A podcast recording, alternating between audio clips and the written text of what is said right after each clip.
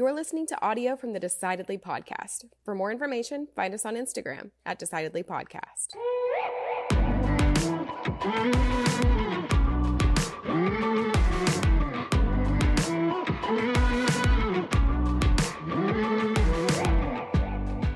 Okay, so I have a question for you. When you work with clients, what are the things that you do to make it easier for them to work with you and implement their investment plan? Okay, I've never been asked that question before. Um, so, so a lot of the work that we do requires action on their part, right? It requires right. the I can't implement every single thing, right? If we're managing investments, we can make the trades and do those things, but I can't do everything. I can't uh, change their 401k investments if I recommend that, right? I, I, I, don't have their login and password. And even if I did, I'm not going to log in and just do that for them. Um, so sometimes they have to take action. I go, hey, I recommend that you do this thing. You need to now, you now have homework, right? And so what what I'll try to do is make sure that we have a representative from our team at their table, at the client's table, sitting next to them when they're doing that homework assignment, right? It, it might be, hey, let's go, um, let's go change those investment options in your 401k because it's misaligned to your goals. Well, I could just say, all right, go do that. See ya. This is what these are the funds I recommend. What I'll do instead is say, okay, either I or someone on the team, we're going to set up a Zoom call. Um, we're going to get online with you we're going to show you exactly which buttons to press. That way you don't have to to think too hard about it. Um, but removing the extra steps, I think that's really important. How many? What can we do to to make it easier? One time, I had a um, a client call in, and they spoke to an assistant. And they said, "Hey, you know, I can't find this piece of information for this outside investment that I have. Yeah, I think it was like cost basis or something. I don't have the cost basis for this investment. It wasn't an investment we managed. And the assistant goes, Oh, well, you can call them. Their number is 1 800 da da da da. And I said, No, no, you gave them work. Now, the reality is that, that was the work that they were going to do on their own if they didn't call us. Right. Right. And, and when it's not, we, we didn't, we didn't have that information but what we could have done is a much better experience that's going to help them get the information that they need, that's going to help them make better decisions, is to say, oh, hang on right now. I'm going to conference them in. We'll talk to them together and I'll ask them for it. Right. Make it easy. Make it as easy as possible. Make it as easy as possible. So I we do that not as um, you know, not in the way that Amazon does that because eh, it's not a sales tactic. It's how can we help our clients take action in the way that they say that they want to, how can we make that easy for them? One of the things that I've done historically is to set up investment savings automatically. So yeah, that's a big one. Somebody too. doesn't have to make decisions every single time they want to invest. It's just ongoing. Yeah, limit future decisions. Yeah. Every yep. every decision that I make now is going to have a tree. Uh, it's it's going to grow branches um, of other decisions that need to be made or will be forced to be made in the future. And if we can keep that a more straight line with with mm-hmm. fewer mm-hmm. stops, um, then then that's going to be helpful. Okay, I have a question for you. All right, another one. So, are, uh, yeah. Okay, so, are there are there addictive experiences that you've fallen into uh, that you know you've been targeted. You know, in other words, there there was some marketing, there was some game that was played on you, and you succumbed to it. You you, you know you there was a biases that was played on you, and mm. you fell for it. And you recognize it now. You know, I'm sure that there has been plenty. Um, you know, I would say like um, it's been a long time but when uh-huh. mobile apps, when the games were out, when like uh like Angry Birds first came out, you know what I'm talking about? Yeah. Right. Okay, so like when when the casual mobile games started to first happen, like kind of around the time in the 2009 10 when everybody all of a sudden had iPhones, um, right. when those came out, I'm I'm so addicted to winning, like I want to win, and once they started to implement in-app purchases in these games where oh you can just spend three bucks and you get this like little extra tool that exists within the game that's going to make you better at the game Oh, that'd be bad because I download a game for free and then spend thirty dollars over the course of six months. You know, getting better at this stupid little game that uh, I don't even need to be playing.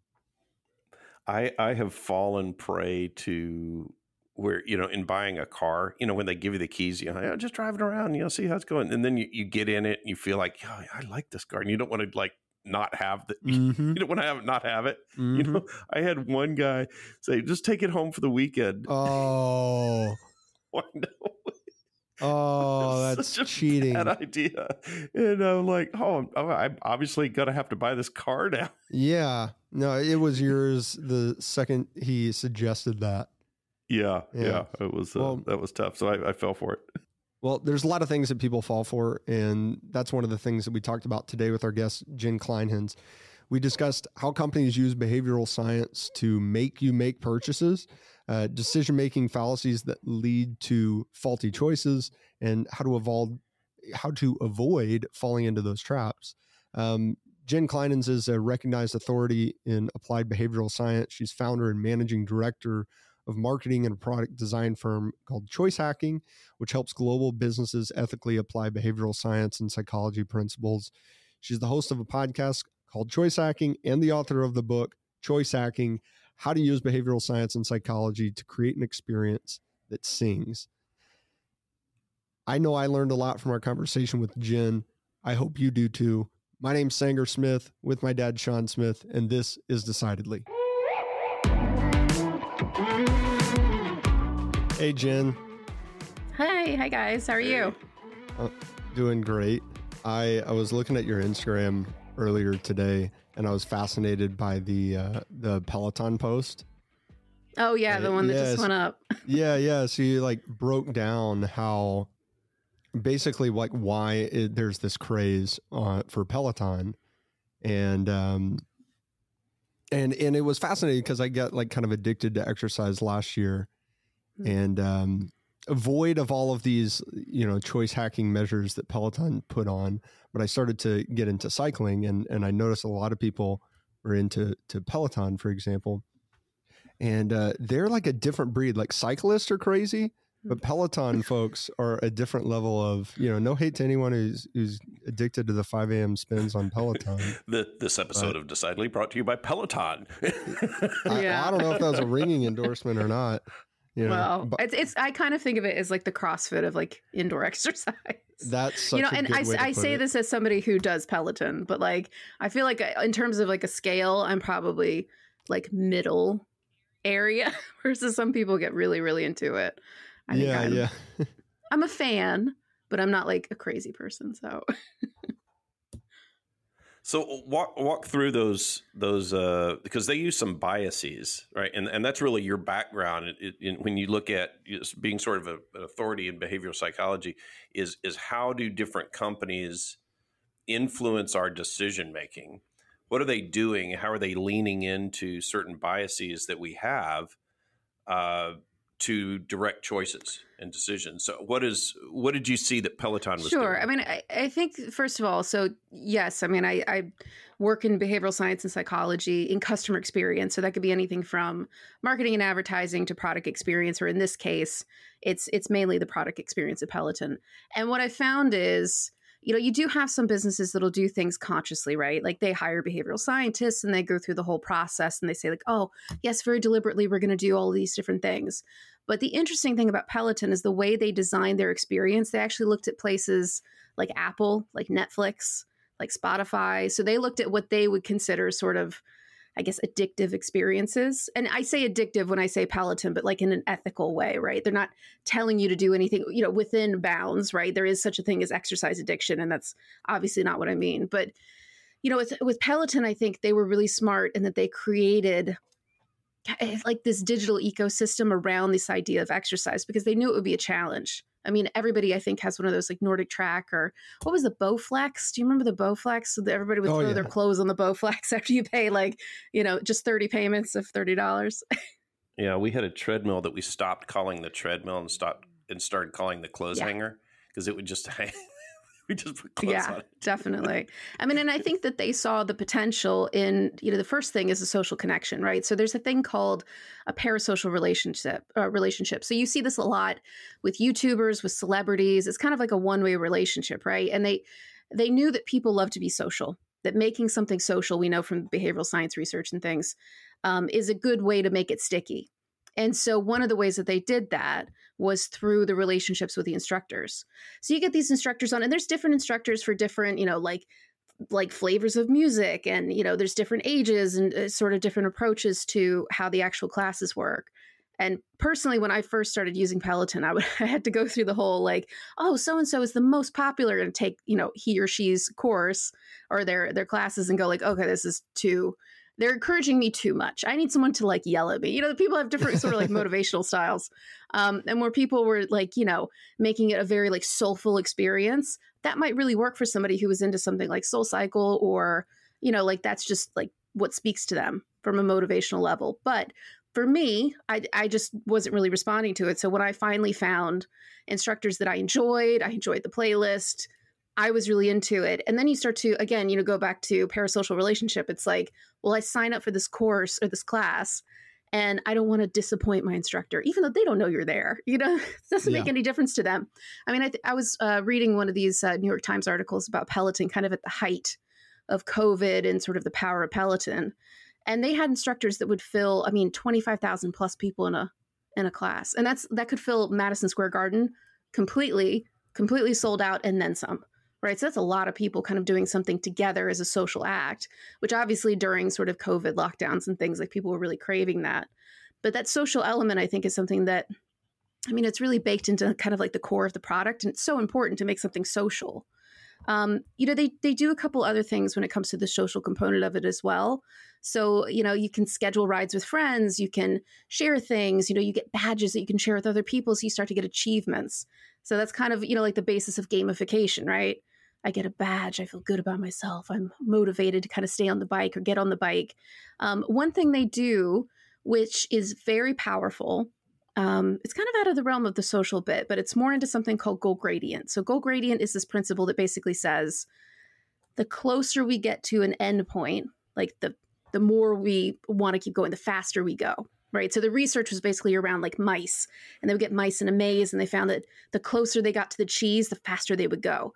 And you you see it with things like coffee loyalty cards. So if you've ever been to like a coffee shop and you used to get like the little paper cards, and somebody would like, oh, here's your paper card, and they would stamp it twice, and you go like, oh, I must be so special. They love yeah. me. Oh, they're going to give me two stamps. No, that's a strategy, um, because they know the closer you get, the more you want to go in. Oh no, I have to go to this coffee shop, not that coffee shop, because I'm so close to my goal. And they found that with loyalty programs. Wait, so that's are you saying that that's a purposeful sort of trained strategy to kind of give you a little extra stamp as you get closer to the it, end? It's an interesting thing, isn't it? Because I think eh, to say that people are doing it consciously is a stretch. Like I, I don't think that the barista knows about the goal gradient okay. effect and that it actually does make it faster. Okay, I didn't know if it was in the training I or mean, something. Who knows? It could it could be out there someplace. Maybe it is. but you know, really, it's I think it's something like when you look at sales and customer experience and retail stores and things like that, there's so much stuff that they do that has a scientific reason behind it. Like there's a reason why it works, but they don't necessarily know that that's what's happening. Yeah. They like if you take IKEA for example, like IKEA obviously, I mean the world's biggest furniture store, they do a ton of things around behavioral science, but I, they never as far as I know they don't consciously say like oh it, what about this psychological principle? Let's let's see if we can experiment with it. Really it just came from like 60 or 50 years of hey if we you know stack up our products in a certain way if we price things a certain way we just know it'll work. Because so many people come through the store if it doesn't work you know like retail stores especially are very um, transaction driven so if it drives less sales they'll change it. Walmart's the same way.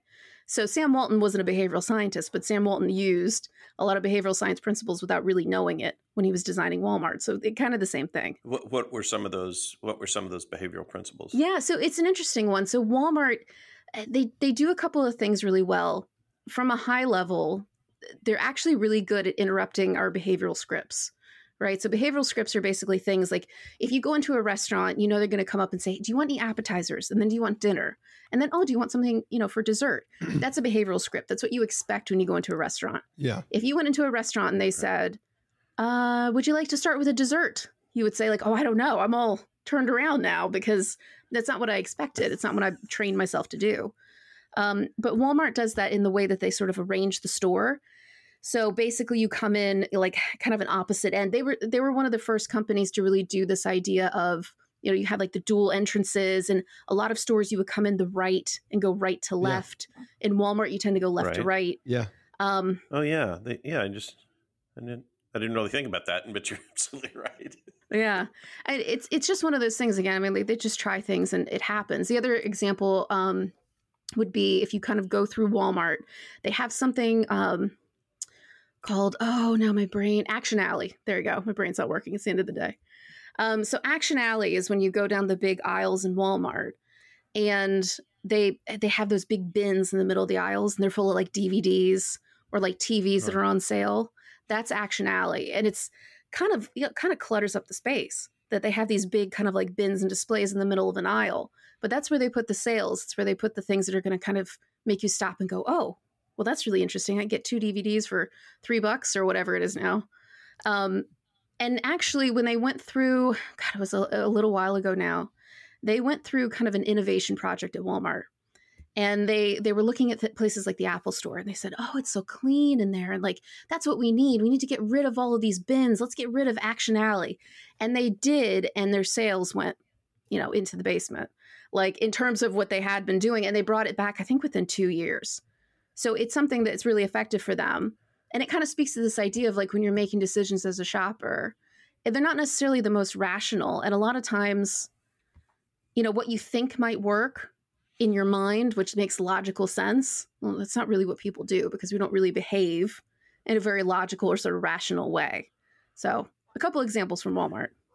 So, so I have a question for you on that. So, there are two. You give two examples of retailers that, that really have approached that buying decision or that that consumer experience very differently, right? Mm-hmm. One is Walmart. They're putting a lot of uh, I don't want to say clutter in a bad way, but they're they've got Action Alley. They've got all this mm-hmm. you know, stuff everywhere, as opposed to the Apple Store, which is almost the opposite, very minimalistic, and yet they're both working. So, so what behaviors or biases is one playing on that the other decided to abandon and play on a completely different one because you can't play on both of those at the same time but, so, but what are yeah. they doing yeah it's it's a good question i mean if you think about the products that apple sells i mean yes they're, they're ubiquitous like so many people have an iphone now but they are a luxury product i mean when yeah, you position them against Walmart. like yeah exactly they're expensive I mean, I for years and years I had the first iPhone all the way up until I think 2 years ago. I had every single iPhone that came out. And eventually I just was like, what am I doing? This is so expensive. I guess I just hit a certain age and I was like, you know what? Do I really need this? um, and I switched to Android. And, you know, it's basically an identical experience, but I still miss my iPhone, right? Because it's like a luxurious experience. It's like got a weight in your hand. Like the product is very um, tactile. I mean, the design is something that you know apple as a company has always really been you know cognizant of. They they want to feature their products. So first of all they're selling something that's a more like upscale product. So yeah. another analogy with that would be like clothing stores. The more expensive a clothing store is the fewer clothes you see in the store. You know what i mean? Like it's not like a tj maxx where you go and you have to kind of go through all the racks and things. It, and that's sort of a, that it's, because, it's a cue is that because yeah. it's it's going to require more confidence. It, people are less likely to whimsically per- make a thousand dollar purchase than they are a one dollar purchase. You know, yeah, I, I, mean potentially. Yeah, I can understand if they put the um the you know fifty cent candy in the checkout line. I just ah, get candy, yeah, sure, shovel it in the shopping cart. If they put you know a bunch of TVs up at the front, nobody's doing that. Nobody's whimsically saying, "Yeah, give me a plasma screen" when they're checking out at Target. As an impulse buy, right? Yeah, yeah, you'd be surprised how many people will impulse buy a TV though. like, it's, it's part of the thing with Walmart. Is you know Walmart has big carts, And part of the reason they expanded the size of the carts was so you could go to the grocery store or the, you know, Walmart and get anything at Walmart, right? But a lot of people go for groceries. Yeah. You could go, you could get the milk, the orange juice, and then the cart was big enough to fit a TV if you wanted it. You know what I mean? It's and there are some studies that, you know, have come up with this hypothesis. You know, I think it probably needs a little bit more study, but the idea that the bigger the, the grocery cart is, the more you spend. It's because you subconsciously you're like kind of primed to fill it. Yeah. So you got you're eh, walking around with an empty basket like a dork. What am I doing? Yeah. Having my one thing of orange juice and a pair of socks and a. Oh, so so funny. One time, you know, and I've noticed Costco does this.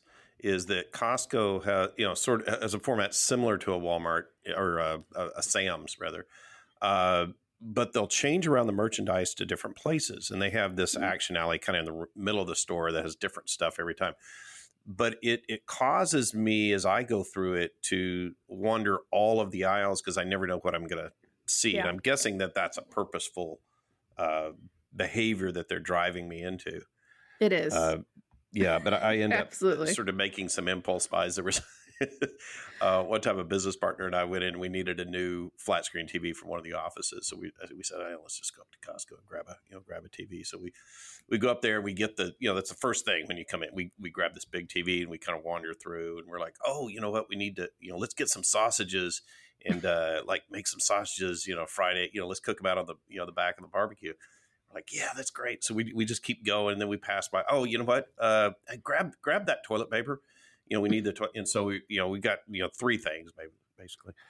And we're, we're going through this big TV and some sausages and some toilet paper. And the cashier kind of looks at us. He goes, You guys got a big weekend planned? Oh, God. not, not on purpose, but yeah. It just happens. I mean, if you, I think if you took a moment and looked at what was every in everybody's cart in Costco, and we've always we've all done that. I think gone into Costco and somebody gets like one of the flatbeds and gets like you know fifty boxes of hot dogs. You're like, what is going on? What are you doing? and you just kind of create a story in your head, like how are they going to use all that stuff? I don't know. So, so what are the other what are the other decisions that that companies are making? That most of us wouldn't know about. You know, playing on these biases that that we all sort of carry with us as consumers and and customers in, in these in these establishments. What what are some of the other things that that they're doing?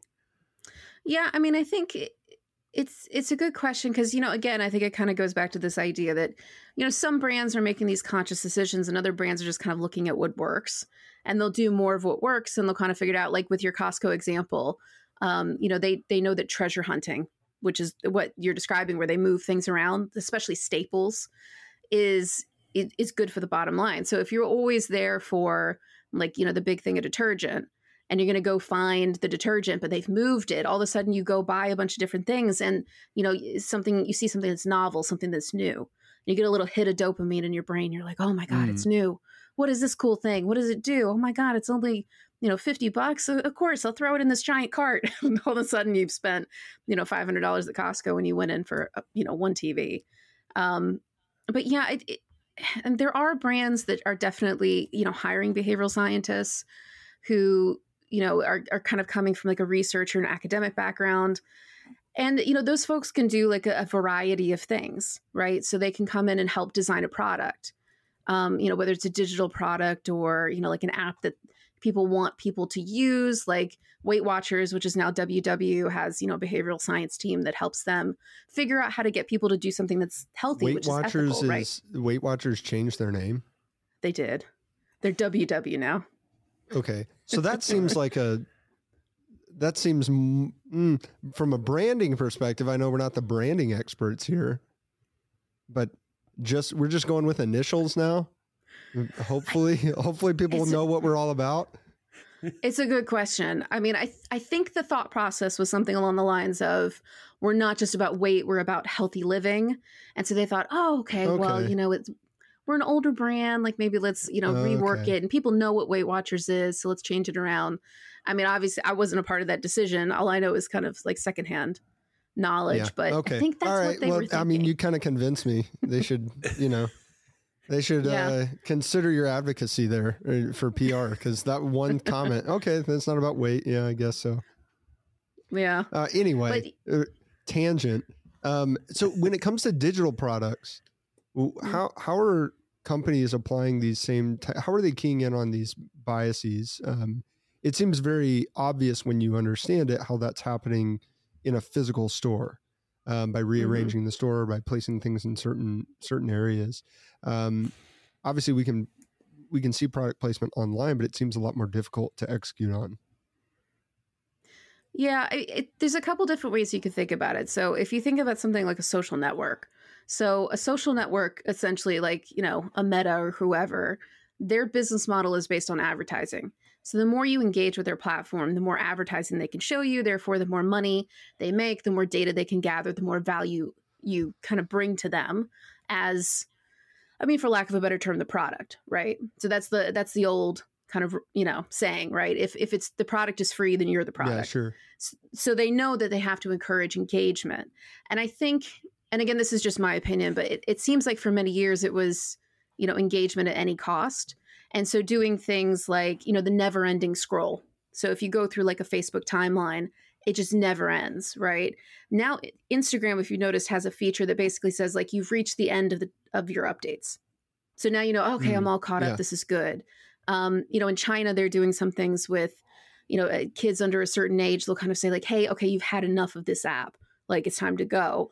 But you know, in sort of the beginning times of just understanding like what is social media and how do we keep people engaged and how do we do all of that, you would see a lot of these sort of infinite scrolls.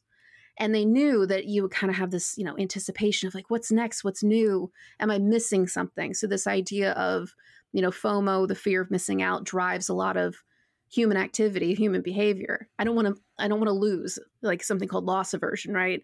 Humans yeah. don't like to lose they don't like to miss out and especially with something like a social media company there's that social component and you want to feel like you're up to date on all the news and you're part of the social group. And so things like that you know that's engagement at any cost right? Yeah. that's engagement at the cost of healthy behavior online.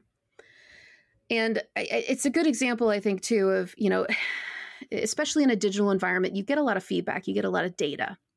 People do things just like a retail environment but like on steroids right you get billions of people using a platform you can understand really quickly what works and what doesn't um, and you know obviously like there's ethical implications there for testing your experience on people. I mean, I know Facebook got in trouble for uh, running, I think, A/B tests on users without telling them, for instance, and uh, you know, not making them aware that they were actually part of a a split test, things like that. What were they? What were they testing?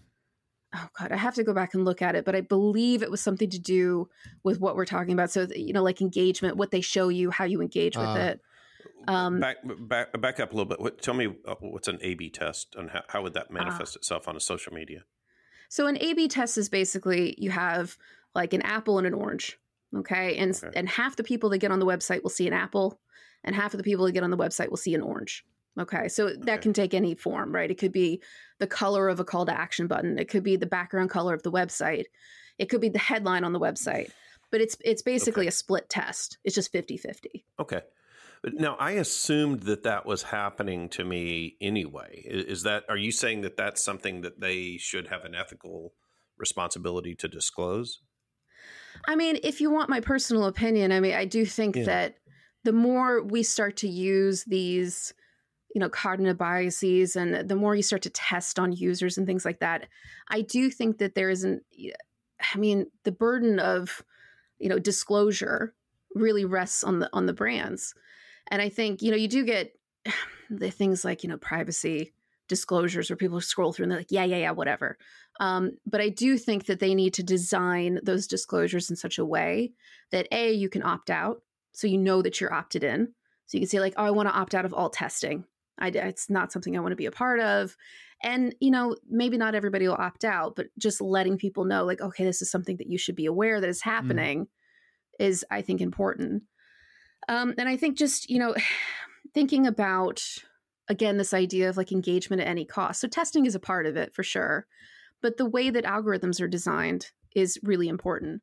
So if you think about, um, again, I'm going to use Facebook or Meta now again because they've gotten in trouble for a couple of these things and it's public record and everything. So they're not the only ones doing it. Um, but their algorithm uh, for a long time rewarded so you know how you had likes and you have like different emotions on the likes and you have like an anger and you have like you know like yeah. you have a thumbs up and you have some other things basically when people get angry it was upweighted in the algorithm so what happens is the algorithm is programmed a certain way it's not a person but it's programmed by people so it has sort of these cognitive biases like built into it because that's just how people think so for a long time you had um, anger upweighted in the algorithm. So the more a post was divisive, it made people upset, the more it would get shown. And there it makes more people upset. And this is more and more engagement. And all of a sudden, every time you go onto Facebook, you feel like you're having like a panic attack because everything you see is like, oh, what is this? It's making me really upset. Um, so things like that. I mean, it, I think designers really, the more they become educated about um, behavior, you know, like cognitive biases or behavioral science principles, things like that, I think the more important it also becomes that they start to develop like a personal code of conduct. And I talk a little bit about that in my book, actually, Choice Hacking. This idea that, you know, are, is what you're doing creating value for a customer? Is what you're doing driving a behavior that results in something that when you notice it isn't isn't the best thing for the customer the user so it's sort of the action after the action, right? So, you know what? What we're really interested in is how individuals can use an understanding of these cognitive biases and decision making principles, frameworks to make better decisions in their own lives. And now that mm-hmm. companies are understanding that and they're they're spending more time investing in how to you know, I don't I don't want to say exploit, but but understand our own individual decision making habits. Um, how can how can we as individuals use that knowledge knowing hey this is what companies are doing how can we use that to better our own lives? Yeah i, th- I think that's a great question. I mean it, it's like a lot of things um, i think education is a big part of it so uh, on so on my site choice hacking i do talk a lot about all of these different principles and the way that kind of businesses can use them but there is a flip side to that. And I, I do write a little bit about that as well. It's going to start to become more and more what I write about. Um, because what I found is, you know, I wrote all this stuff about, you know, this is how business might fool you by using like anchoring on a price tag and you oh it used to be $100 and now it's $20 and what i found was yes i was getting like marketers who were looking at that and saying like oh that's interesting oh maybe i should apply that but i was getting i guess for lack of a better term like normal people who would see these articles and go like oh my god every time I go into, you know, TJ Maxx or Marshalls, I look at that tag and I feel like mm. I have to buy it. It's 80% off. But now I know, well, yeah, maybe it's 80% off and, you know, maybe it's not. Like maybe that's something that I can use to kind of, I guess, monitor, control my own behavior or just be aware of the fact that I'm a little bit like, eh, the like emotionally aroused for lack of a better term right this is a scientific term I'm I'm upset. This this thing is making me upset or this thing is making me feel like I'm going to miss out. And just knowing, you know, that those principles exist and being able to kind of monitor your own sort of reactions to things and say like, "Oh, well now I know that a lot of decision making is emotional. So when I get emotional, I should probably not make any big decisions. Yeah. You know, I, I shouldn't I shouldn't be making a decision from a place that isn't I mean, and obviously we can't do this every decision we make, right? If we had to like if you're getting emotional about what socks to pick in the morning, you know, and had to go through like a list of pros and cons of what outfit, you would never make it out the door. But with important decisions, things like, you know, spending money or buying a house or whatever it might be, like being aware of these cognitive biases is is really helpful and taking the time to kind of debias your decision making is helpful as well. Yeah, I think the awareness of the awareness of it is is definitely the biggest step. Uh, it's the it's the initial step um, I, you know, I, Sean and I can kind of understand what, what the follow up steps would be for those big decisions. Um, when it comes to the smaller decisions, is there anything, is there anything other than awareness that we could be doing to prevent overspending when we go to shop at Walmart, to prevent um, making you know medium sized purchases? Maybe it's a thousand dollar iPhone that we don't really want or need, but we buy it anyway or is, is, there mm-hmm. something that we can do beyond being aware of it because it, it seems to me in, in my own practice as an advisor that you know if i focus on awareness with a client that will that will stop a certain percentage of bad decisions there are a lot of times where people go, you know what? I know that I'm mad, or I know that I'm scared, or I know that I'm excited. I know that I probably should not be making emotional decisions um, in the state, and I'm going to do it anyway. I'm doing it anyway. and I go, you know yeah. what? At least you know that. okay. yeah. It's a lot of self awareness to even know, like, oh, I'm upset yeah. right now, but I'm going to make a decision. Um, I mean, I, I, think the biggest thing is, uh, you know, I mean, we know from just behavioral science in general and tons of studies on this that eh, knowledge is very rarely enough to change behavior. A lot of people know things and they intend to act in a certain way. Like, I know exercise is good for me, mm-hmm. but doesn't mean I'm going to exercise. You know what I mean? it's like there's other things that have to happen for me to make that decision. Um, but things like designing your environment. So it's an old strategy, but it, you know the envelope budgeting method, like using cash, like only taking a certain amount of you know money with you to the store. You know, you take a hundred dollars in cash to go buy groceries. You literally cannot buy. Yeah. You know that you know sweatshirt or oh, you know man. pair of shoes or whatever you, you want. You got to leave your phone at home too now with Apple Pay. The amount of oh, yeah. times that the amount of times I've been somewhere and not, have no intention to buy something, was not shopping, and then someone's like, "Hey, you know, you could here, here's a little cool, here's a little treat." Oh, I can just I can just double click my screen and now I've got it. Uh, I'm about to delete mm-hmm. the about to delete Apple Pay. Can you delete it? Yeah, it, it's it's so tough too because for a lot of things, like it's really convenient. So I have Android Pay on my phone, and the reason it got there because I kept it off for a long time because I for exactly that reason I was like, oh god, if I can just tap my phone, then yeah, it's all over. You know what I mean? Yeah, like so I'm going to go into the city, do a lot of things, and you know, for many years I was working in London, so I live in a place called Berkshire. It's like west of London. I was doing kind of like the train commute in and it, you know then you get on the tube and you're exhausted and by the time you get to the end it's just a whole thing. But i was forced to put it on there because of the tube because it's so much easier to remember my phone and there were a couple times where i'd just forgotten a card. I was like oh my god i can't go anywhere. Yeah. I can't get on the tube. I can't pay for a cab. And i thought okay well let me just you know put android pay on here and i could just tap the phone and i, I don't have to worry about having a mm-hmm. card um, so that's how I got on there. And then you know, and it never's coming off. Coincidentally, it's stuck forever. You know, yeah, all of a sudden, yeah, we get one little, we get one little, you know, luxury or convenience in life, and it's how could I have ever mm-hmm. lived? And now it's like I'm not going to delete Apple Pay either because, you know, mm-hmm. Jen, what if I'm driving across country I lose my mm-hmm. wallet. I leave it at a Love's truck stop in Amarillo, and I don't notice until mm-hmm. I get to mm-hmm. Pueblo, Colorado. And then, oh my gosh, I need to get gas. I well, geez, I gotta have Apple. That's Pay. all over. yeah, I gotta have Apple. And you're stranded yeah. somewhere. And and, and yeah. now I can't escape the you know Sunday morning donut purchase when I'm out for a jog oh, I left my wallet yeah. at home, but I still. that's exactly what happened to me. I was like, all of a sudden, I'm going to Starbucks in Paddington Station. Every time I go in, I was like, oh wait, well, it's because I put. I this didn't happen before. I had Android Pay on my phone. Yeah, I know it's like, oh okay, man. If I could now, it's easy. Just tap the phone. If we could figure out, I I think if we could figure out how to get comfortable with removing luxuries that have been introduced into our lives, mm-hmm. um, that w- I think that would solve so many so many poor decision making behavior patterns. Yeah, I, I, think the other thing to think about as well is a concept called friction.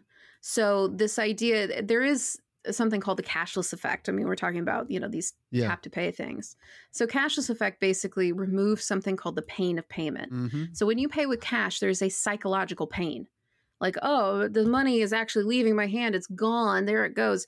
And it doesn't matter how good of a budgeter you are, how kind of loose you might be with money. Mm-hmm. Um, there is an amount of psychological pain when you can see like the cash leaving your hand sure. as opposed to a card where it's like oh it's not i'll, I'll worry about it next time right? Well, like that's, it's, that's it's why casinos use chips and not money i would think you know? Yeah. Mm-hmm. god it's just so sean and i were in. we were in dc um, a couple of weeks ago and we were um, like paying the bellhop or something right? And they didn't take card.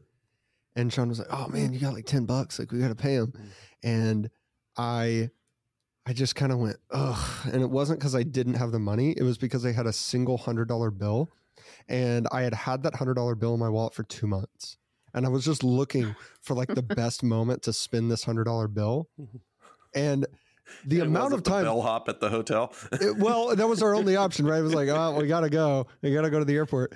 But it, it was so funny to me because I had had this hundred dollar bill in my wallet for two months and couldn't find a way to spend it.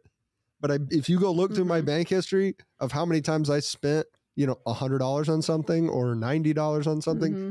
it, you know, there were more than enough times where I could have just laid that down. But it was the physical, the physical cash. I'm like, there's something about this, this bill that I don't want to lose. It's special. Oh, I've seen that too. Yeah, positive. Yeah, I, I, like that idea it. of friction, just kind of making it hard. Yeah, making it hard for yourself. Making it making it difficult on yeah. yourself. And it's interesting because, like, I think to your point, like the world is kind of designed to be more and more frictionless, and then you have to ask your question, ask the question, who is making it frictionless? And the answer is usually a business. And yeah. why they're making it frictionless is usually so you will spend more money without thinking about why you're spending money. Like, you know, Prime is a, is a great example so initially, like Jeff Bezos went to Amazon and said, look, we need to build a moat around our best customers. How do we do that? How do we build a moat? And that's what they came up with this idea of Prime. And what they found is not only obviously do people who are using Amazon Prime shop from Amazon more often and spend more money, they'll start a product search at Amazon.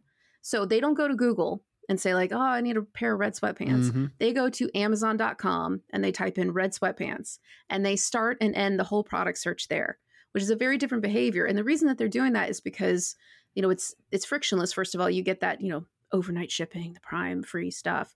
It they say it's free. It's not really free. You pay for it every year, right? Yeah. Um, but the feeling of getting free shipping, the feeling of getting something overnight, it it feels painless. It feels frictionless. It feels really easy.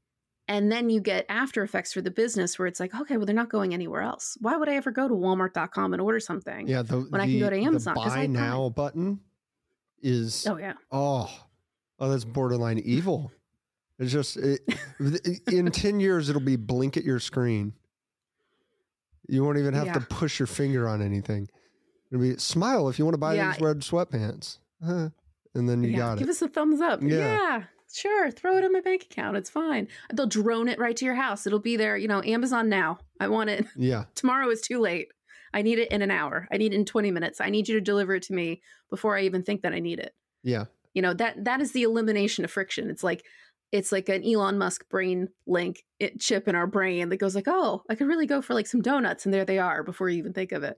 Um, but you know, friction can be a good thing sometimes. Like, you know, having a decision that isn't like the easiest thing in the world to go get is sometimes really good you know what i mean? Like and i think it's interesting too like living um so like i've i've lived in the uk now for five or six years and i lived in australia for a year before that.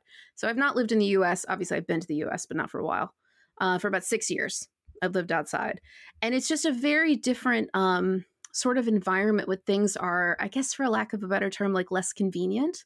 Like, obviously, they have drive throughs and things yeah. here. Like, it's not that that doesn't exist, but you know, it's much less of like a driving culture. It's much less of a convenience culture. And obviously, that stuff, it, I'm not saying it's better or worse. I'm just saying, like, if I want to go to McDonald's, it's like they would say in England, it's a faff. It's a, it's a pain in the ass, basically. Yeah. to go do it. Um, it, so I think it's it's it's a that is an example of something where if I have the awareness, I can implement steps in my own life to m- help make better choices. Re- as you were sharing that, it reminded me of a client of mine. He, I needed him to like log into his account and do something, and he didn't know his username and password. So I helped him get it set up. Boom, here's the username and password. Mm-hmm. Boom, okay, he goes he goes in and he does it. Then a month later, we're at the same point. I'm like, hey, I need you to go, you know, check your account, do something. He goes, I don't know my username or password. I said, we just talked like a month ago. Like, what are you talking about? I said, I even like read it to, I sent it to you. you. I know you have it. He goes, oh, I deleted it. I go, man, why would you delete that? Like, you know, just, you just miss talking to me. He goes, no, I did it on purpose. I said, what do you mean? He said, well, if I have it, then I can log in and I can check my account balance every day and I'll ah. do that. And if I do that, then I'm going to get worried. And if I worry, yeah. then I'm going to call you. And if I call you while I'm worried, I'm going to tell you something that I don't, you know, I'm going to make bad choices. Mm-hmm. I go, okay, yeah, cool. Well, I don't know your password either. you, know, you know, maybe you shouldn't have it. Um, but if we can, you know, use that, create friction to make it more difficult for us to have maybe purchasing habits that, that we know we're prone to, but we don't want to participate in. That right. that's huge. Um, when yeah. you when you work with larger companies, and, and you don't necessarily, I'm not asking you to name a specific company, but I'm interested in hearing what you think is the worst decision that a company has made to try to affect decision making of their consumers or a, a decision that they made that unintentionally negatively affected decision making pattern in are, consumers. Are you, are you saying a, a purposeful decision to lean into biases to to drive consumer behavior, but but that it backfired or didn't work? Is that what yeah, you're saying? Yeah, yeah. I mean, I think it's an interesting one, isn't it? Because I think any any business, and I I would say some of the businesses I've worked with, like have sort of a I don't know, for lack of a better term, like a, a bad reputation sometimes that they make certain things too easy or you know they're, they're pushing a product that isn't like the healthiest thing or something like that. Um, but what i found is i mean the brands that i've worked with have actually been really really aware of you know like hey you know we need to make this easier but making it too easy isn't good for the customer. It isn't like what they're not oh, going to wow. be a customer for life. And you'd be surprised because uh, most of these brands are very conscious of a what are customers going to think of what we're doing B, like, how are they going to respond to it? And then C, like, what is the action after the action? So, you know, if I get these these people to buy 15 pairs of sneakers, is that really the right thing for this customer? You know, might be for some customers, some maybe some customers need 15 pairs of shoes. But for most customers, it's a better proposition to have them buy, you know, one more pair a year for the next 15 years. They're a customer for longer, they'll buy other things that's not like a specific example, but I think it's something I, I do like to share because I do think eh, there is sort of this, you know, it's it's customers versus the brands. And yes, there are brands out there that do, you know, unethical stuff or, you know, they're not forced to change until, you know, there's there's customers demanding that they change. Yeah, yeah. Um but especially because I work in customer experience, so I've done everything from like, you know, physical regular retail, digital retail, you know, apps, like anything you can think of. And it, I mean, it is hard to change customer behavior. It is hard to change user behavior. So there's also like this other point to make about behavioral science that like it's it's very helpful to know this about customers to be able to kind of see through their eyes and step into their shoes using the biases and the behavioral science stuff. But it, I mean, if I, as somebody who applies behavioral science, could go into a business and say, behavioral science is a silver bullet. It's going to change the way you do everything. You're going to sell twice as much to everybody else. I mean, I would be living on a private island right now. If anybody could say yeah, that, they wouldn't be sure. working anymore because there would be a dump truck full of money in front of their house. Like eh, that is there are no silver bullets in business, right? Like context is everything first of all. So, you know, I think when you have these behavioral science principles or these cognitive biases or whatever it might be, um, a lot of times, I mean, they're proven out in a an academic environment, um, B, they're usually proven in a certain type of academic environment. So a lot of times they're experiments that are done on like college kids at like Harvard, right? Doesn't mean they're any smarter or any different, but they're, you know, of a certain affluence level. They have a certain set of experiences. It's like they're going to respond in different ways than a group of folks who like are in Hong Kong or South Africa. And that's not necessarily, you know, a cultural thing. There's a context thing there. I mean, yes, culture is a part of it, affluence is a part of it. And I think, you know, for many years, and I wouldn't call myself a behavioral scientist because I don't do research, right? I apply behavioral science. I'm an applied behavioral science person. But for many, many years, a lot of the research around these cognitive biases and things were very focused on a, a, certain part of the world with a certain type of person. And I think now there's more of an impetus to get like diverse research and things like that. But the point I'm trying to make is while these academic studies are really good, they're not bulletproof and they're not silver bullets. Yeah. I don't yeah. think of any more like gun analogies. Um, and they had to get tested in the real world because testing something in a laboratory at MIT, while it's great and it's fabulous and you learn a lot of things, if you take that finding and then try to turn it into like, I don't know, a display in a Walmart in Bentonville, Arkansas, it's obviously it's a very different mm-hmm. context, mm-hmm. it's a very different environment.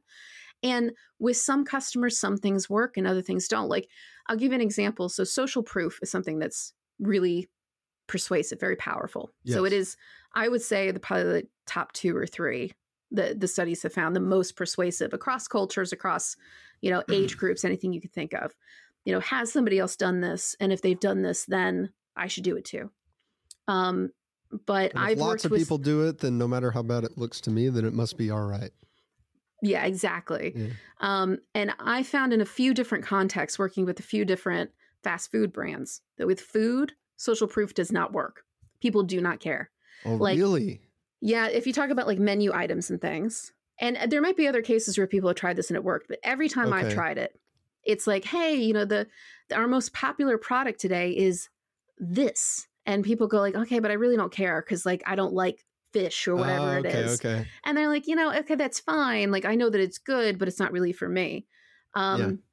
And it's so like, for whatever I, will reason, go to the restaurant. I'll go to a restaurant and ask the waiter. So, like, what's your most popular thing here? Like, what do people get when I when yeah. the menu is too long and I can't decide? And I don't yeah. ever listen to what they say. yeah, you just want to know if if I want McDonald's tonight, mm. and I'm telling myself I probably shouldn't have McDonald's, all it takes is me seeing one person who is eating yeah. McDonald's, and it does not matter if they, it does not matter if they are a 500 pound like slob. It does not matter what they look like. It doesn't matter that I can obviously the negative. I can obviously see the negative health effects. I will go. Okay, I can have McDonald's. Well, they're doing it. I mean, you know, it's fine. Have you ever had the opposite well, you know, effect? It, you you go somewhere and you know you're you're the whatever you know the, the donut shop or the ice creams you know and you're like oh you know I'm, I'm, I'm gonna really enjoy this this treat you, you kind of looking around and everybody just looks so unhealthy and and you're just like oh what am I doing I made a poor decision look who I was now. surrounded by what am I doing here yeah Oh, you know, it's interesting, isn't it? Because uh, you know, if you think about social proof on that level not working for like a, an individual product, think about it on like a restaurant level. So think about like McDonald's and billions and billions sold or served. That yeah, I mean, that was their like classic bit of social proof. And if you think about it on a brand level, that makes sense because you know, like, oh, if billions and billions of people have eaten here, then there must be something for me. But you know, it doesn't mean that I want to get what every single one of those billions and billions of people ate that yeah. they got, you know, hamburger with extra ketchup or whatever. Like it's yeah. just not for me. Like uh, my order is more personal. But the fact that the store has actual like social proof that people like it, or there's like a line out the door, or I, I'm sure you've been to the, you know, the new restaurant on the block and you kind of look in the door and you're like, oh, is it full? Oh, it's kind of empty, so let's try someplace else. You know what I mean? Like, yeah, you, you want to make sure other people. What do you like think's it. the most difficult tactic that that companies use that is the the most difficult to defend against as as I go in and I and I as a consumer I'm making decisions every day right to buy to not buy to go in to not go in what you know whatever it is what's the most powerful tactic you've seen companies use? The one that just really really is hard to defend against? As in like when a company uses it it's like it's all over for yeah, most people. yeah whether it's social um, proof or whatever it is. Yeah, I mean, I think it's it like again, like there's no silver bullets, but scarcity is one that can work really well. Um, not false scarcity because that's a whole different thing. Like that's that's an unethical, that's a deceptive pattern. We don't do those. Okay. Um, but if you look at a, a company like Supreme, so Supreme or like um, you know, like Alphalete or Gymshark, or like a lot of these other brands that are built on drops. So the drop model can be really, really effective for getting people to buy. the drop model is. So the drop model is basically like I made a hundred of these, and they're going to drop at midnight, oh, and when okay. they're gone, they're gone. They're never gotcha, coming back. Gotcha. Limited supply yeah. kind of thing. Okay. Yeah, exactly. And you know that from a business perspective, makes a lot of sense initially. Like, and you've seen a lot of these companies who started with the drop model now kind of expanding into like having to have inventory and things because from a business perspective it's not very practical but if you want to make sure that you're going to move a lot of inventory really quickly mm-hmm. that's the best way to do it right is to say like okay well we've made purposely probably less than we thought that we would I, need. I see that happen all the time. Uh, when yeah. I, you know, if you go, there's a website, a travel website where I'll go and I'll, I'll buy a flight or book a flight and they'll you know they always say you know only three seats left at this price or mm-hmm. you know mm-hmm. something like this i think qvc does that too i think on their you know this is how many left of the these items that we're, mm-hmm. we're pitching right now so I, I see that happen a lot it must be incredibly effective as you said Yeah, it is. The the time when scarcity is most effective though is when it's sort of combined with social proof, right? So I'll give you a good example. It's like, well, there's probably a couple of ones, but um, there's a retailer in the UK called John Lewis. John Lewis is kind of like uh, like the Nordstrom of the UK, right? So it's nice, it's a little upscale. Um, and you go on their website, and if you're looking at something, it'll say um, something along the lines of like popular 25 people bought this in the last 24 hours or whatever, you know, like yeah. some kind of thing around like a lot of people are looking at this or a lot of people have this in their cart. And even though they're not saying, oh, we only have 100 of these and 50 people have bought one, you better hurry up, which would be the classic form of scarcity, the fact that you can imagine other people competing. So, this like social component of scarcity, other people are competing for something. Oh, okay, I want it more because I'm fighting out other people, as opposed to just, you know, like, we made 50 of these like you know here come take one it's it's like the i mean i guess the classic example is toilet paper and covid right? Yeah. You don't know why. You go into the grocery store, everybody's fighting over toilet paper. You're like, I better get some toilet paper. I don't know. Yeah. Anything could happen. The, all these people are fighting for it. It must be really valuable. Or you see people, you know, going after a certain product or whatever it might be, and there's there's just a part of your brain that kind of switches off and says, I've got to compete with these people for something that is in limited supply. I don't know if I need it, but I'm going to so get it just because I want to beat like, them like would would um, Jordan sneakers like Air Jordan shoes would that be an example of that? Because what they'll do is they'll release they they seem to almost exclusively survive off limited release shoes. They've got the Air Force Ones, I think, which those might not be Jordans. It might just be Nike. I don't know. Um, anyway, they, I don't know that they have a whole lot of like staple products, but they'll mm. release one. Oh, there's only 250 of these. There's only 500 of those. But there's there's a million different you know SKUs right of these yeah. limited release products, and then they'll they'll give or sell, I guess, one of the initial before the release happens of this new release to um, you know an NBA player, a celebrity, whoever, mm-hmm. and then it, the story is, oh, you know, Steph Curry is wearing the it's a bad example. He wears Under Armour, but you know, such and such player is wearing the you know brand new, not yet released shoe, mm-hmm. and then they sell 250 of them, and then it's over. Yeah, well, there's a few things working there.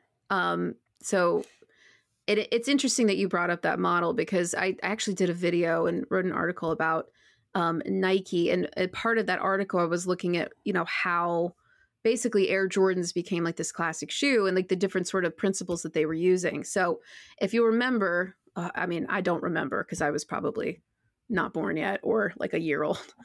but um, when Michael Jordan first came into the NBA, he was a, he was a good player, but he wasn't like Michael Jordan like we know him today, right? He didn't have the power yeah, of, of that celebrity. Yeah. And at the time, the big celebrity players, so yeah, like Magic Johnson and Larry Bird, they worked with Converse. And so Michael Jordan said, I want to work with Converse. So we went to Converse, and Converse said, Okay, maybe, but we can't give you enough attention. Like, you're not going to be a star mm-hmm. here. And so he was like, Okay, that's not really for me. He went to Adidas or Adidas, depending on where you're from. And Adidas basically said, oh, sorry, there's some internal stuff going on. We really can't partner on a shoe. So he talked to Nike, and his mom had to persuade him to talk to Nike because he didn't want to talk to Nike because they were a teeny tiny company and they mostly yeah. made track and field right? So they weren't really known for basketball shoes, anything like that. And so he finally was like, okay, fine, I'll work with this. What are they called? Nike, you know, and they worked together yeah. and they created the shoe. Um, and he wore the shoe in the NBA, I think for a year or 18 months um, before it was available to the public. So just like you see now, right? So it's it's the blueprint yeah. of how they do this. Um, and as he kind of went through the first, you know, few years in the NBA, his star started to rise because obviously he's Michael Jordan, he's very skilled, and he started to become that you know like mega celebrity. I don't even think we really have mega celebrities like that anymore where you know there's just a few. It's like michael jackson michael jordan and they would like the biggest celebrities on the planet.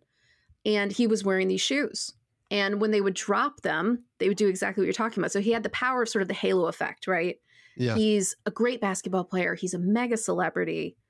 And he wears air jordans. So i i'm a kid. I want air jordans because i want to be like mike if you remember like all the different mm-hmm. taglines. Mm-hmm. and that drove desire for the shoe the fact that just that he had it but then they nike basically underestimated the demand for the shoe So accidentally created scarcity because they just didn't think this many people were going to want this Air Jordan shoe. And that made the Air Jordan shoe like the shoe to get because you couldn't get it. Michael Jordan had it and you really, really wanted it. So it was that combination again of like a few different principles the halo effect, scarcity, and a couple of other things kind of coming together that made yeah. that like such a desirable shoe. And I think, like, probably purposely or not, they looked at that and said, like, oh God, that worked. So how do we do that again? Mm, and you kind of yeah, see it to yeah. this day, right? You put the shoe on somebody, you can't get the shoe, but you see the shoe, you get a little bit of the halo effect from whoever it might be. And you go, so I really want that. A yeah. tactic. This is a tactic that's very um I, I don't think anyone has an ethical problem with it, right? If yeah. if I'm going to go search for a product and I know that they could have made more but they didn't, and part of why I want it is because it's unavailable, nobody's mm-hmm. mad. You know, nobody has an ethical yeah. complaint. Whereas if a company misrepresents the scarcity and they says, "Oh my gosh, only a few, only a mm-hmm. few left," like that. But there's a the hundred. Yeah, but there's a hundred. There's there's there's plenty and and that like i think the airline ticket example sean is kind of that because it's like you're not saying mm-hmm. that the the flight's full you're saying at this price and what you're going to raise it by five bucks tomorrow i'll be fine yeah um but if you lie to me and say oh we don't have very many i don't know if i can get you in uh, mm-hmm. and i mm-hmm. find out you're lying i'm very upset so yeah. that's an easy example of where the ethical line is but some of it seems like some of the tactics not just the way that we go companies go about implementing the tactics but the the overall tactic is is you know usually on one side or the other of some ethical line that we all kind mm. of agree on. How do companies find that line? Yeah i mean it's a good question. I i think well, I think there's a couple different things, right? There's this concept of like dark or deceptive patterns, right? So, do I design an experience to purposely make it really difficult to like cancel, to get a refund? I hide things that I should be showing you, like, you know, that that's stuff that, you know, when people are doing it, they probably know it's wrong, right? They're probably mm-hmm. like, oh, this isn't like super ideal, but we want to make it really hard for people to cancel whatever subscription it might be. And we know that if we do that, we can maybe like you know, get a couple extra months out of them just because they can't figure out how to cancel. But now you'll also see things where basically, like, you go on, it's really easy to buy something and you do it online and then you've got to call in to cancel something. Like, they, they know that that's. Yeah kind of shady. Yeah, I, right? I think there are a lot of com- yeah, and, and, I get frustrated with yeah. those companies where they've they've seemingly intentionally made it difficult to um, cancel the the service. You know, cable yeah. companies mm-hmm. historically, you know, very difficult. Yeah to uh, to disentangle yourself from. What what do you think are the decisions that people get wrong? You know, when when you go in and you're hmm. making decisions as a consumer, uh, you've got all these these tactics that are being used against you uh, to to guide you and nudge you into certain decisions. Are are there some decisions that you see people really uh, fail at or mess up with? Yeah, I mean, I think just getting emotional about purchases is like the number one thing because, you know, there's that metaphor of like the rider and the elephant, right? We have a rational brain and emotional brain. The rider on the elephant is the rational brain, and the elephant is the emotional brain. And the rider thinks they have control, but if that elephant wants to go someplace, they're both going, right? Yeah, and this yeah. is the problem is, you know, when you get into a situation where you let your emotions kind of take control of the decisions that you make you make rash decisions you don't you know step away from uh, the environment in which you're making this decision. So a trick that i like to use if i'm going into let's say you know we'll use nordstrom as an example right? Go into nordstrom and you see like oh blazer it's a $200 blazer. Oh it's beautiful. I always do a mental exercise and i say if i pick this blazer off the rack at target would i would i buy this if I changed my environment and this was someplace that was like a little less upscale, is it still appealing? And if the answer is no, well, then it's, you know, obviously the environment of where I am, the things that are surrounding me, you know, the brand potentially of this particular blazer are things that are influencing my emotions. So I think that's one mental trick you can do is kind of take something that you're really, you know, ooh, excited about and do something else with it. Um, again, I think like impulsivity or I guess compulsivity Uh, obviously, I'm not like a psychologist, so I can't speak to like people who are like addicted to shopping and things like that. But um, you know, knowing how your brain sort of reacts to buying things, you get like a little you know, little hit of dopamine when like the package shows up at your door. Is there something that you can do that isn't buying something but is still giving you that little hit of dopamine? For me, like I'll just put items in a virtual shopping cart. I never buy them, but they're in my shopping cart. And they're in my shopping cart usually until they're sold out. And then it's like, well, all I really wanted was the thrill of putting it in the shopping cart. I didn't really want to buy it, you know, or instituting things like one in, one out policies. So you're, you know, you're finding I, you're, I, you're getting that dopamine hit without having to spend the money just by putting the yeah the the thing in the shopping cart. That's that's interesting. Yeah, that, that's yeah, interesting. Totally. I've I've seen I've seen investors uh, struggle with that that issue on mm. uh, stock prices. You know, whereas this I don't know if it's a scarcity or you tell me if it's, it's the wrong bias biases, but you know, if if somebody bought Nike at 150 because they thought it was a good mm-hmm. company and a good brand and a dominant uh, player in their space and they bought it at 150 bucks a share and then it drops 10% to 135 and they go oh you know maybe I make a decision no if you if you mm. thought it was all these things at 150 it's a better buy at 135 uh, unless something else has changed uh, but I, yeah. but it, it seems to not work on uh, those price discounts don't seem to work on stocks for some reason. It works on tomatoes, it works on shirts, it works on cars, but it doesn't seem to work on yeah. stocks. it's the opposite. if, if there's a, if there's a price decrease, people run from there like I'm, I don't want to buy it at that price. I don't want to buy it at a ten yeah. discount. Yeah. so well, that's the thing with stocks, isn't it? It's like it, you have to like zoom out for it's it's the mm-hmm. it's the time part. It's the x-axis. Yeah. Yes, the x-axis. it's um, you know, you look at. I mean, I think today was a pretty rough day in the stock market, as I could tell from the all red headlines I saw on the website that I just visited. I was like, oh God, should I check my portfolio? And I'm like, no, it's better not. It's better unknown. Let's just put it that way. But yeah, I, I, I think it's, I don't know if scarcity is necessarily what I would call it. Um, I think it's that loss aversion idea, isn't it? Like you spend $150 on a stock and you feel like $40 has been taken away.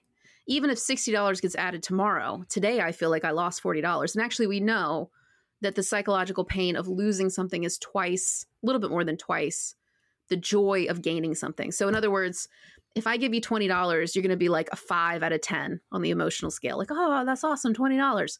If I steal $20, if I mug you and take $20 away, it's going to be a 10 on the pain scale. You are going to be really upset because that was your $20 and you really you want it back you know? So I, I, think that's probably partially what's at play. Yeah. Yeah that that loss aversion is is huge.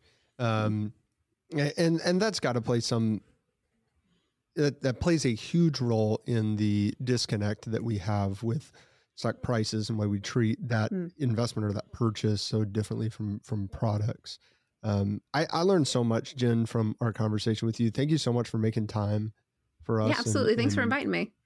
Yeah, absolutely. Where can people find you and, and learn more about how to make better choices?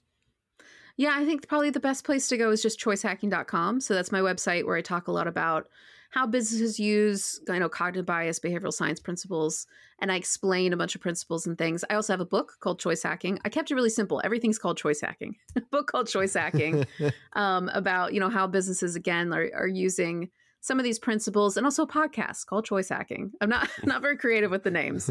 Uh, where you know i kind of go through and my podcast is not an interview podcast. It's sort of like uh, little little stories about how businesses apply um, these different principles it's about 10 minutes long so it's it won't compete with decidedly. Definitely. I did listen to a few a episodes. Snackable. It's really it's oh, it's oh, really easy to listen to because it, it's bite-sized pieces on these very yeah. concepts that you talked about. So I really liked it. So uh, so much great.